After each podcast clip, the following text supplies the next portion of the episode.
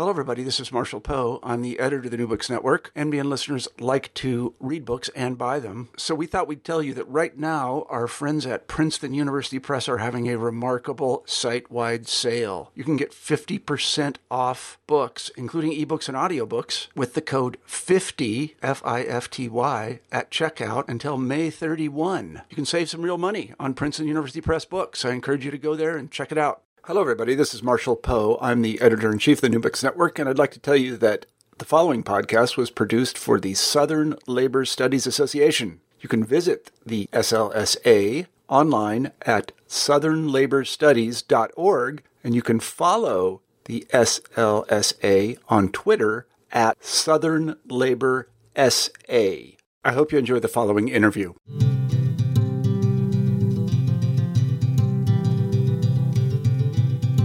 Welcome to Working History, a production of the Southern Labor Studies Association. Become a member online at www.southernlaborstudies.org. I'm series host Beth English, and today I'm speaking with J. Blake Perkins, Associate Professor of History at Williams Baptist College. He is the author of Hillbilly Hellraisers Federal Power and Populist Defiance in the Ozarks, published by the University of Illinois Press. Blake Perkins, welcome to Working History. Thank you. Thanks for having me. Your book, Hillbilly Hellraisers, looks at the region commonly referred to as the Ozarks and quote unquote populist politics there. You're a native of the Ozarks, so I thought to get us started, you could maybe tell us a little bit about the region, uh, where it is for those listeners who might not know what it's like, and how your personal experience of growing up on a farm in rural Arkansas influenced your insights and approach to the book. Okay, yeah, yeah. Uh, well, the Ozarks is a region in uh, in Middle America. It's an upland region, uh, a mountainous region, although geographers uh, describe it as an eroded plateau. Mhm. Plateau, um, but it's uh, it has a it has a lot of similarities with uh, Appalachia Okay. back east. So, uh, in fact, historical kinship of you know, early settlement patterns, migration patterns, and things like that. But there are a lot of similarities with uh, with Appalachia, a- better known region, I think. hmm And uh, but uh, but yes, I, I grew up on a on a, uh, uh, on a fifth generation uh, family farm. Lived in a very small small community. Uh, the, the nearest small town uh, had a population of fewer than 80 people Oh, wow. went to a, a small public school district uh, nearby. In fact, uh, uh, after my senior year, the schools. s- s- had such a small enrollment that uh, it was required to consolidate with a neighboring school district. So it's a very small, sparsely populated uh, area.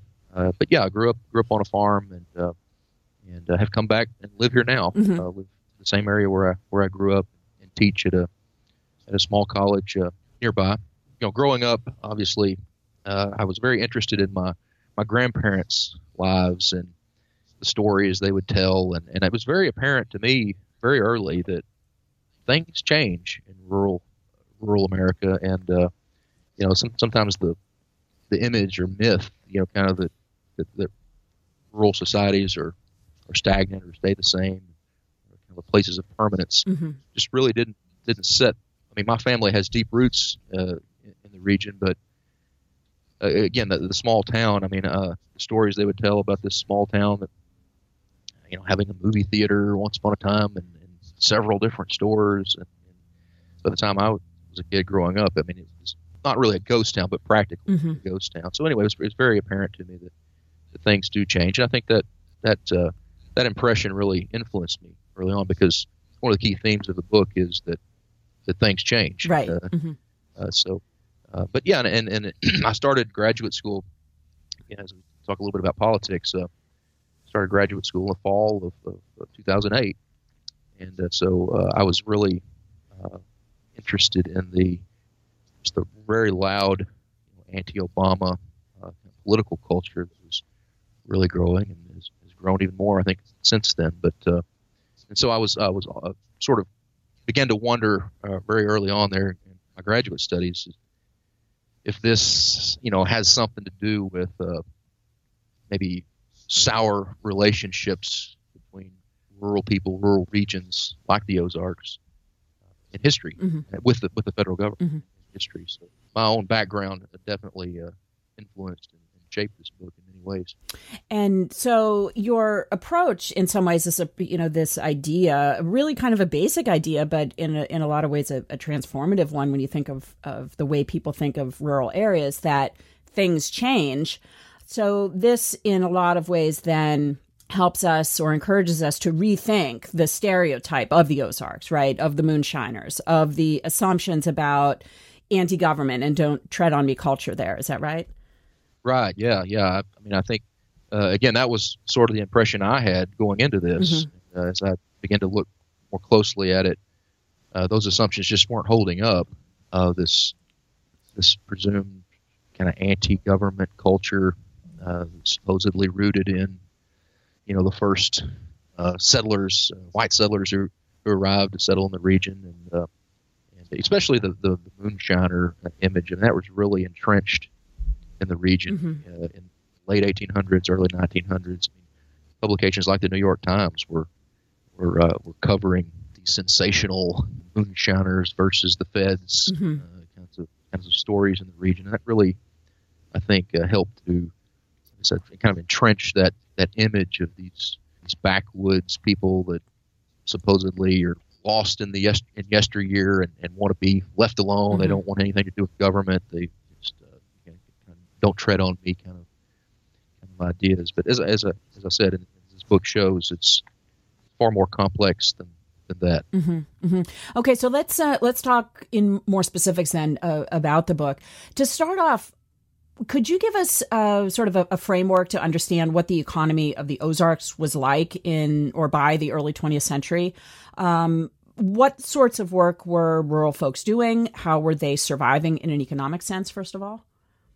Okay, yeah, they. Uh, this is a very important time uh, in, in, in the history of the region. This this is a this is a time uh, when most most uh, rural Ozarkers were small family farmers. Mm-hmm they, uh, you know, the definition of that is a little bit, a little bit vague. Uh, we need to, as rural historians, maybe do a little more work on that. Um, I don't think there's a.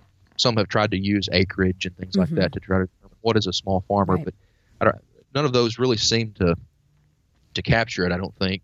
Uh, but but I think probably the big thing is that when we think about family farmers, they, they did most of the labor, most of the work themselves, mm-hmm. or, or, as as a family unit. Uh-huh maybe occasionally uh, hiring some help, uh, maybe during a very very busy time in the harvest season, or maybe neighbors might help one another out if you know one family got their their crops in before the other one did. They might you know so there was some, some work swapping, mm-hmm. might say, mm-hmm. going on, but but for the most part, the the labor, the work, uh, the production of the farm was being done by by the family, uh, not not hired you know wage labor things like that. Right. But, so that's what most most uh, uh, the majority were landowners. They they owned their farms.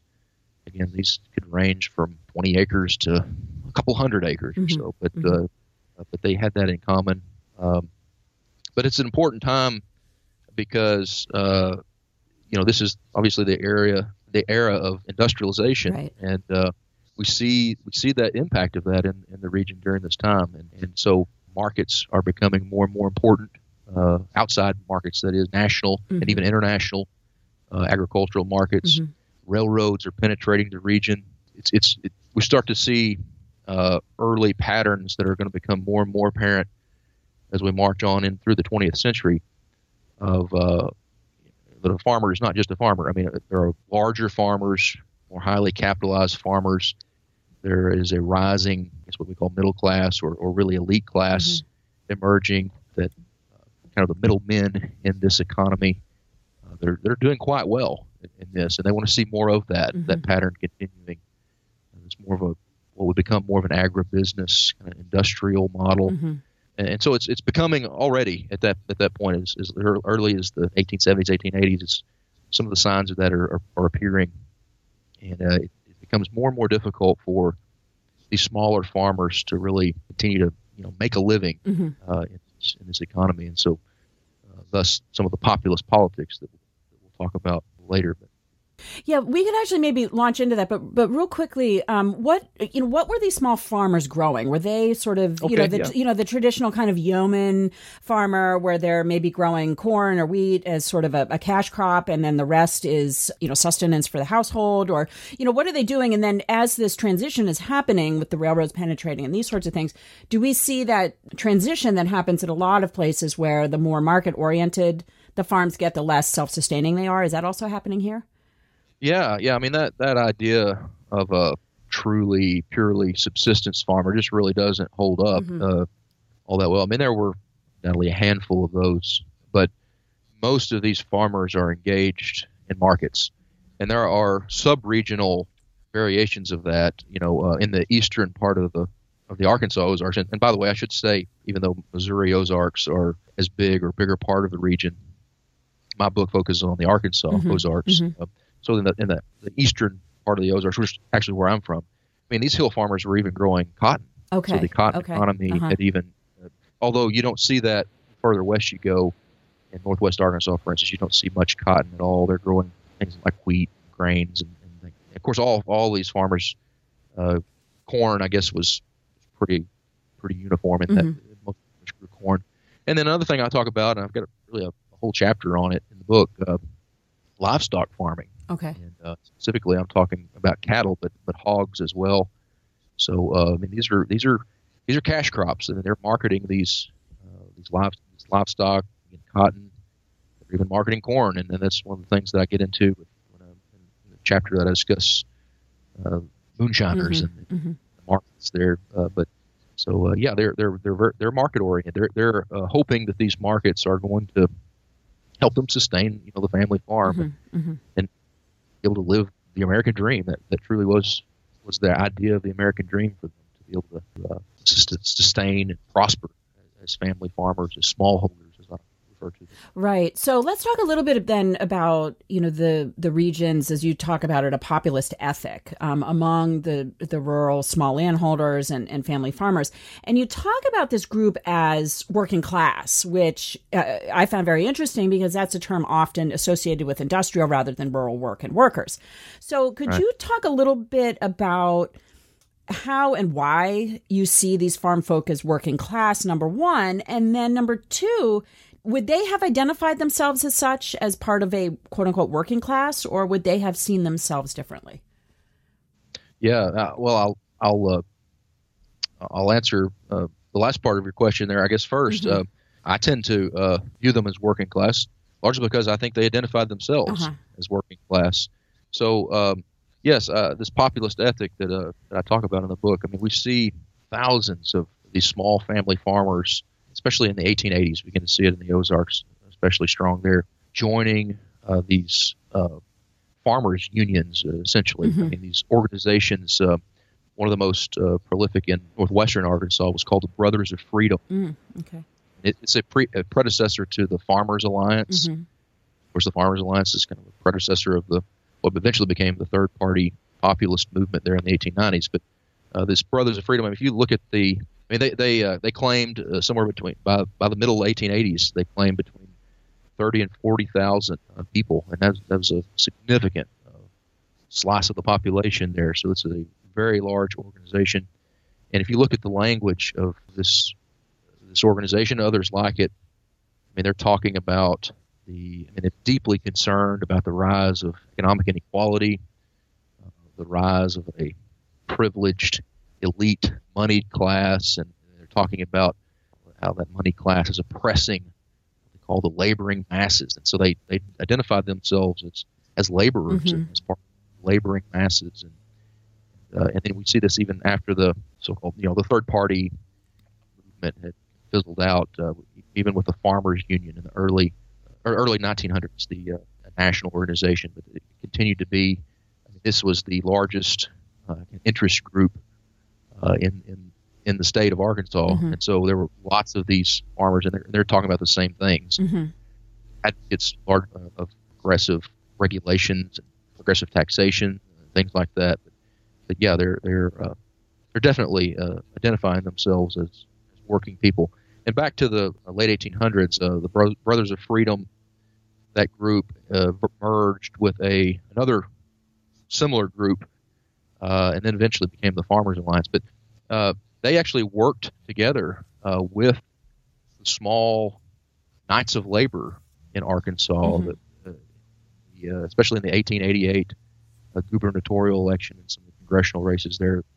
Um, they forged a, and they, they called themselves such, a, a working class coalition there, and came as close as, as ever to, to knocking off the Democratic establishment in Arkansas. Mm-hmm.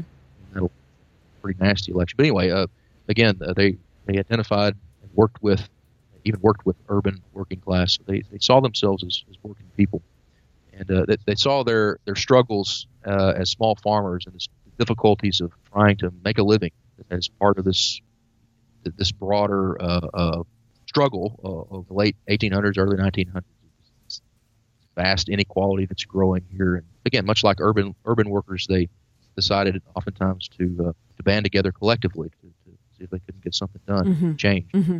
Fast forwarding just a bit, but not too much, with the New Deal, residents of the Ozarks, like millions across the nation, will begin to experience and feel the reach of the federal government in new ways. But before we talk about the New Deal, um, you do quite a lot of work kind of leading up to that to try to show how Ozarkers experienced and interacted with the government, both on local and federal levels before the 1930s. And what I'm hoping you can do for us is sort of in broad brushstrokes talk about this you know this interaction with government number one um, and then number two you give a couple of, of sort of poignant examples of this. Number one, draft resistance and anti-militarism during World War One, and then also a tick eradication program by the USDA. So, could you first of all talk about that? You know, broadly speaking, interactions with government, and I'm you know sort of using that term very loosely, and then give us those examples and talk a little bit about how those informed your your analysis and led you to this conclusion that uh, you know these weren't simply knee jerk reactions of anti government culture. Sure. Yeah. Yeah. Well, this populist ethic that we talking about, I mean, uh, it saw a crucial role for government. Mm-hmm. Uh, uh, the, these these uh, populists uh, believe that the that government uh, was really the the power of the people. Mm-hmm. They, they said that mm-hmm. they, they, equated government with with the people, you know, and they believed that it it needed to play a role in regulating and even redistributing uh, the economy and so forth uh, to ensure that uh, ordinary working people uh, still had a fair chance and things like that. So, so, so they, they did have this this view that the, the government ought to be playing a role. At the same time, the uh, programs that began to be implemented as the modern state developed and as the federal government began to be felt more and more in the early 1900s and so on. These were usually pretty raw experiences for many rural uh, rural Ozarkers. Mm-hmm. The, these programs were often funneled through uh, local elites, mm-hmm. and often uh, these local elites had their own agendas, had their own visions for what uh, the Ozarks should should be, and uh, wanted to use that power and those resources to achieve that instead of the, the kinds of reforms that working class people were, were wanting. And uh, so, yeah, we see this uh, over and over again. This is a pattern that I that I, that I saw emerge as I looked at these various case studies mm-hmm. from the from the standoff standoff between moon, moonshiners and the feds and so forth to uh, rural draft resistance during World War One uh, to some of these early USDA farm programs and so forth. Uh, these these programs that are intended to, to be progressive, right, to, to, to help farmers and help rural communities, often help those uh, who already hold more power, mm-hmm. uh, those who already are doing fairly well by regional standards. Uh, they tend to help them, uh, and oftentimes they hurt uh, the, the poorer uh, smallholders mm-hmm. in, in the back country for instance, the the uh, tick eradication program. Uh, this was a program uh, developed to uh, that were for for the cattle for, uh, cattle farmers mm-hmm. um, by the USDA uh, to eradicate. The idea was to eradicate tick fever, mm-hmm. Uh, which is a biological disease that was problematic for the cattle industry and so forth.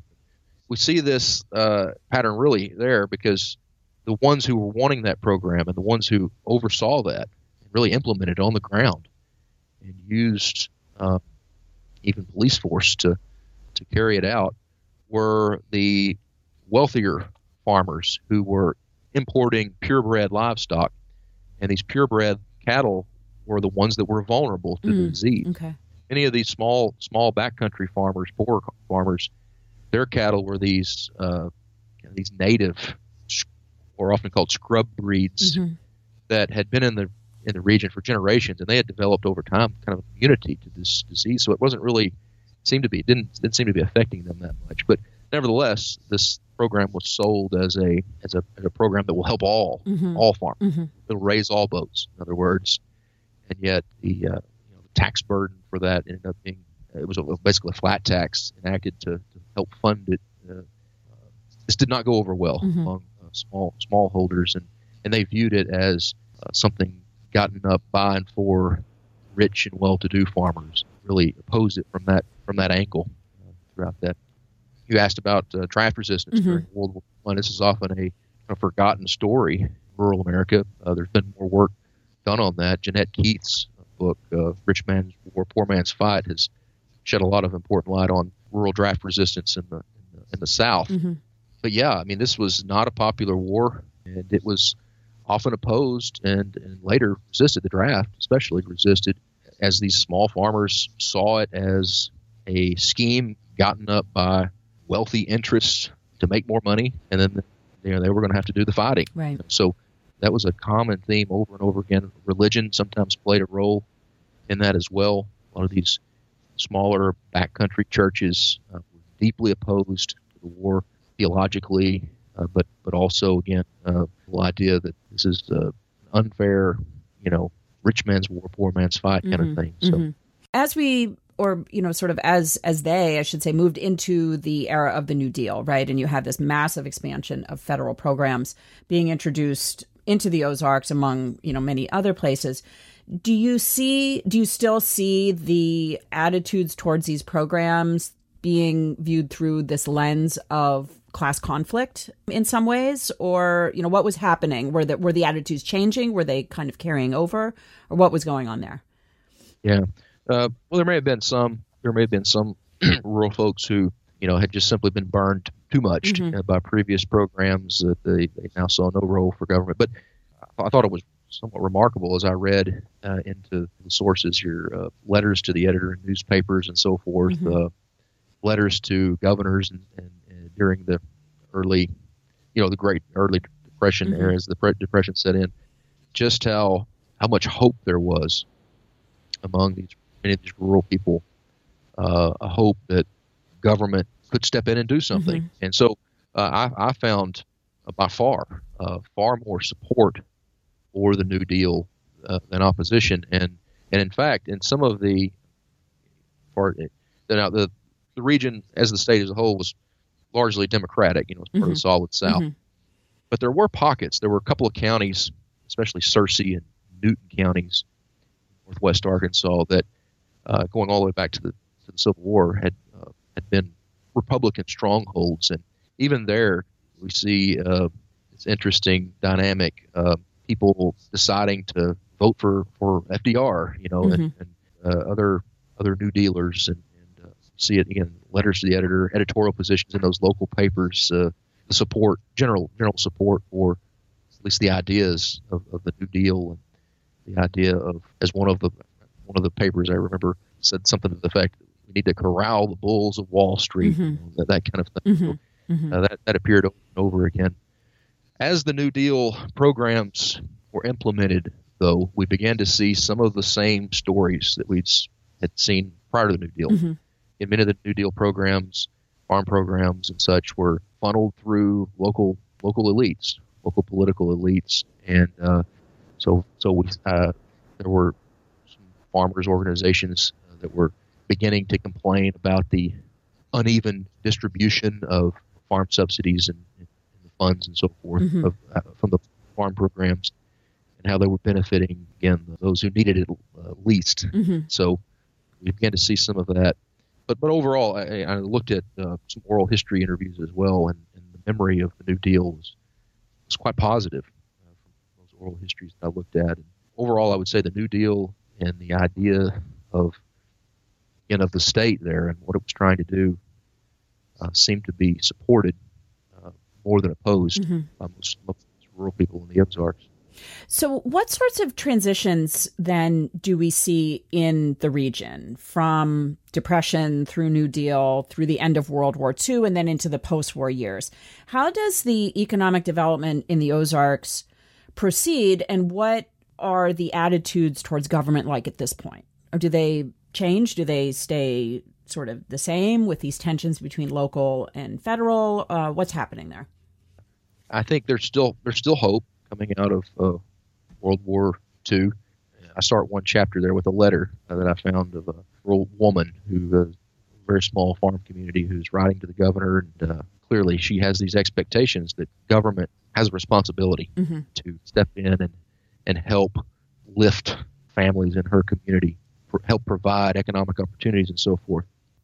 We began to see that we're going back to the New Deal these patterns uh, again emerging where these federal resources and power are, are largely put into the hands of these local elites who then use them for their own you know kind of agendas industrial agribusiness type of agendas. And and so what we see one of the big legacies of kind of the new deal were the, the creation of these large hydroelectric dams Mhm. and lakes hmm in the region, and that was, I mean, these were obviously very, very expensive uh, government projects here.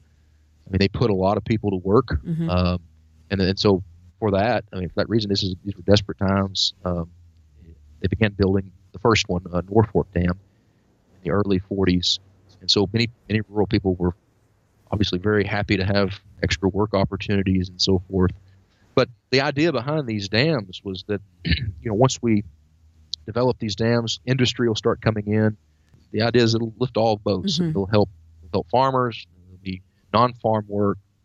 Industry will come in. Uh, agriculture will get more efficient, and all of that. Uh, that that idea continues after after uh, World War II, through and after World War II. The idea that um, that's the solution hmm to, to helping rural people is to bring in industry, hmm to uh, promote agribusiness, more efficient uh, agribusiness models as opposed to the traditional, small family farm. And so uh, that's the solution hmm offered by both conservatives and liberals uh, through uh, through the 1950s and 60s. And uh, new programs were developed uh, as we moved on into the uh, Kennedy and Johnson years. Uh, there was uh, some some of the listeners may, may be aware of the Appalachian Regional Commission. hmm Mhm. Um, there was a there were actually a few other regional commissions. One of them was the Ozarks Regional Commission. So that got underway. It was operated differently than than the Appalachian Regional Commission. But the idea there is to use federal resources to pump money into these rural economies Mhm. to promote industrial business growth and so forth. But and and, and, and they did, but uh, and we start to see some parts of the region, growth centers or larger towns, Mhm. get bigger. Their populations begin to swell, grow bigger, grow more affluent, and so forth. But uh, actually seems to hasten the deterioration of smaller rural communities. Mhm. Mhm. Days of small family farmer are are numbered. They're uh, they're pretty much over uh, by the late '60s. Anyway, it did it did not that that type of uh, solution did not achieve the promises that, that were made there Mhm. and led to a lot of disappointment and in some cases resentment. hmm hmm And so, was there any sort of TVA style, Tennessee Valley Authority style, big planning? Was that also going on in the Ozarks? I mean, it sounds kind of like a similar thing. And then ultimately, as this plays out, you have your winners and your losers in the game, right? So, is that pheno- that phenomena is also then happening, you know, in Arkansas and not just sort of further south? Is that right? Yeah, yeah. So the uh, again, going back into the to the New Deal there, um, the original bill submitted for that pilot project, that uh, uh, Norfork Dam, Mm-hmm. was actually uh, it called for what it called the White River Authority. It was modeled on the TVA.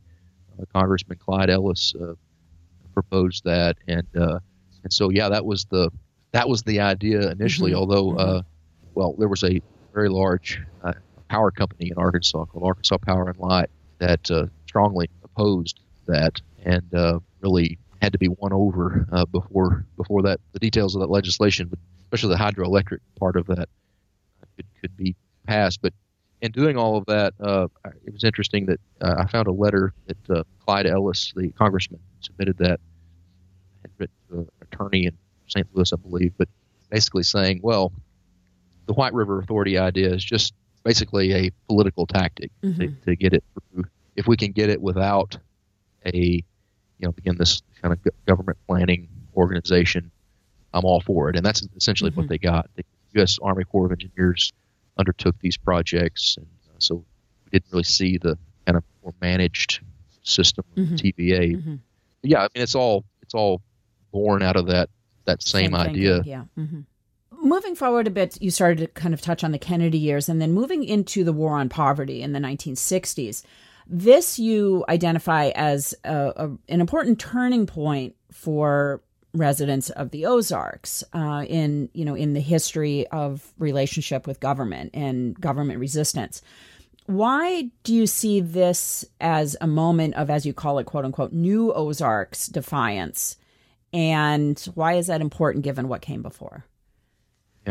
Well, so as I undertook this project, I, I mean, my radar was up as I was looking over this long period of time. I was looking for conflicts with government, Mhm. right? So I was looking for instances of resistance, and, uh, and uh, so I, I began to see in the war on poverty uh, naturally some resistance there. And but I began to notice that this is different. This is a different kind of resistance than I that I was looking at.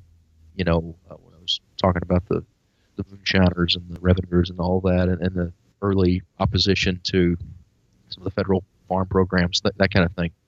Uh, this is complaints against the war on poverty are coming from primarily uh, regional political and business elites Okay. this time, not not your working class people. Again, I think this is a reflection of the transformations that have occurred by that time, uh, the rise of a, a light industry, tourism was important, increasingly important part of the regional economy and agribusiness. Again, all that depended on low wage, non unionized labor. Mhm. So hmm there was a this major outcry, especially especially when uh, these regional political elites realized that poverty programs were not going to be funneled through their hands Mhm. as as most federal programs had in the past, and so they really began to, to kick up about that. It's interesting to see some of the early, you know, when the announcements were made uh, about the war on poverty and so forth. Some of the political uh, elites in the region did a complete flop within a few weeks after they realized how these programs are going to work. Mhm. They're, they're suddenly against it while they had been supportive of it before. But uh, yeah, so this is uh, this is a different kind of defiance, as I argue, and it's a diff- it's a different economy largely. So they are resisting the war on poverty now as a as they try to defend this what I call new Ozarks economy, hmm hmm light industry, agribusiness, tourism, retail, kind of, low, but the key low wage, hmm non-union kind of, kind of economy that they depend on. So uh, it's a different kind of defiance. And, and again, as I argue, as I finish the book, this is the this is this is more akin to the anti-government sentiments that seem to be so predominant in the region today. hmm hmm It's kind of the roots, roots of that. Certainly more more akin to that than than the prior working class uh, resistance that I discussed in earlier parts of the book. hmm So to round us out, as we sort of fast forward to today, to more modern times, how do you see your book, Hillbilly Hellraisers, contributing to the conversation, the ongoing national discussions, and to a better understanding about what have been referred to as quote unquote Trump voters, um, which are often discussed as, you know, economically disenfranchised white uh, members of a disappearing middle or working class. How how is this you know helping us better understand that? Yeah, well, uh, Trump Trump did very very well in, in the Ozarks. He uh, I was shortly after the election. I, I was uh, corresponding with Brooks Blevins, a historian of the Ozarks, and he was had been collecting some uh, political data on the region's history. But I believe it was the most lopsided presidential election since since Buchanan in oh, 1856. Wow. So, uh, but he, yeah, so Trump was was immensely popular in the Ozarks, so it seems. Of course, you get into well, how much of that was Trump's popularity and how much of it was animosity toward Hillary Clinton. Mm-hmm. But, but, anyway, I mean, uh, of course, I was here uh, during the during the election and uh, doing some, some traveling in the region throughout the region uh, leading up to November, and I was amazed at the, the number of yard signs I would see, you know, Trump, Pence. Uh, but but I, I uh, as far as these national conversations uh, go, there's been a lot of discussion of J.D. Vance's uh, hillbilly elegy right. recently in the media and so forth, and it seems to be being billed as the, the go-to book mm-hmm. for understanding mm-hmm. the Trump voter. Uh, I have my qualms uh, with, with Vance's portrayal. I mean, it's it's it's uh, it's largely a cultural explanation. It seems uh, kind of blaming the the culture, uh, rural working class culture. There, you know, he talks about culture of entitlement and I'm the victim mm-hmm. kind of mm-hmm. mentality. What I uh, seem to observe is in, during the elections is, is that the loudest supporters of Trump tended to be uh, the most comfortable, uh, the most uh, prosperous. Uh, they tended to be relatively well-to-do agribusiness owners or own some kind of a, of a business or something like that. Uh, so they're they're not not as uh, they're undoubtedly a lot of working class was undoubtedly a lot of working class support, but but uh, but my point is, I think the last part of my book, Hillbilly Hellraisers, and the the discussion of this transformation of economy and and the roots of that new Ozarks politics of defiance, mm-hmm. uh, I think are important uh, to understand there because I, I see that as a the, the, support enthusiasm for Trump more as a continuation of that same kinds of oppo- opposition that we saw to the war on poverty mm-hmm. in the 1960s. Mm-hmm. Be led by this new Ozarks uh, business elite, political elite, uh, more so than than working class. So I'm all, I'm always kind of grimace when I hear the discussions of the, the white working class mm-hmm. Trump's base. Mm-hmm. Uh, mm-hmm. a lot of support there, but but that's not. I, I don't see that as the uh, the main base. Uh, there's there's a lot. We'll obviously be trying to unravel this as historians for a long time, but mm-hmm. but I, but I do think again the last part of part of the book uh, is important to, to think about as scholars and so forth to, to, to think about how rural America has changed, mm-hmm. how different, so very different it is and has become really in the last 50 years or so. Again, back to the old image of that rural rural America is this place of permanence. Mm-hmm. It's, it's, always the same. That that uh, I think we need to understand that it's not. Right. It's constantly in flux. It's constantly changing. So.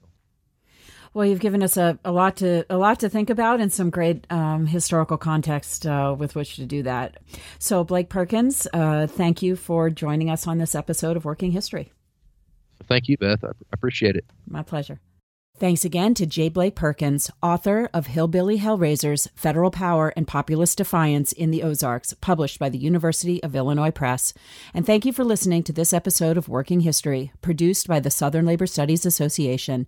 Become a member online at www.southernlaborstudies.org and follow Working History on Twitter at Working History.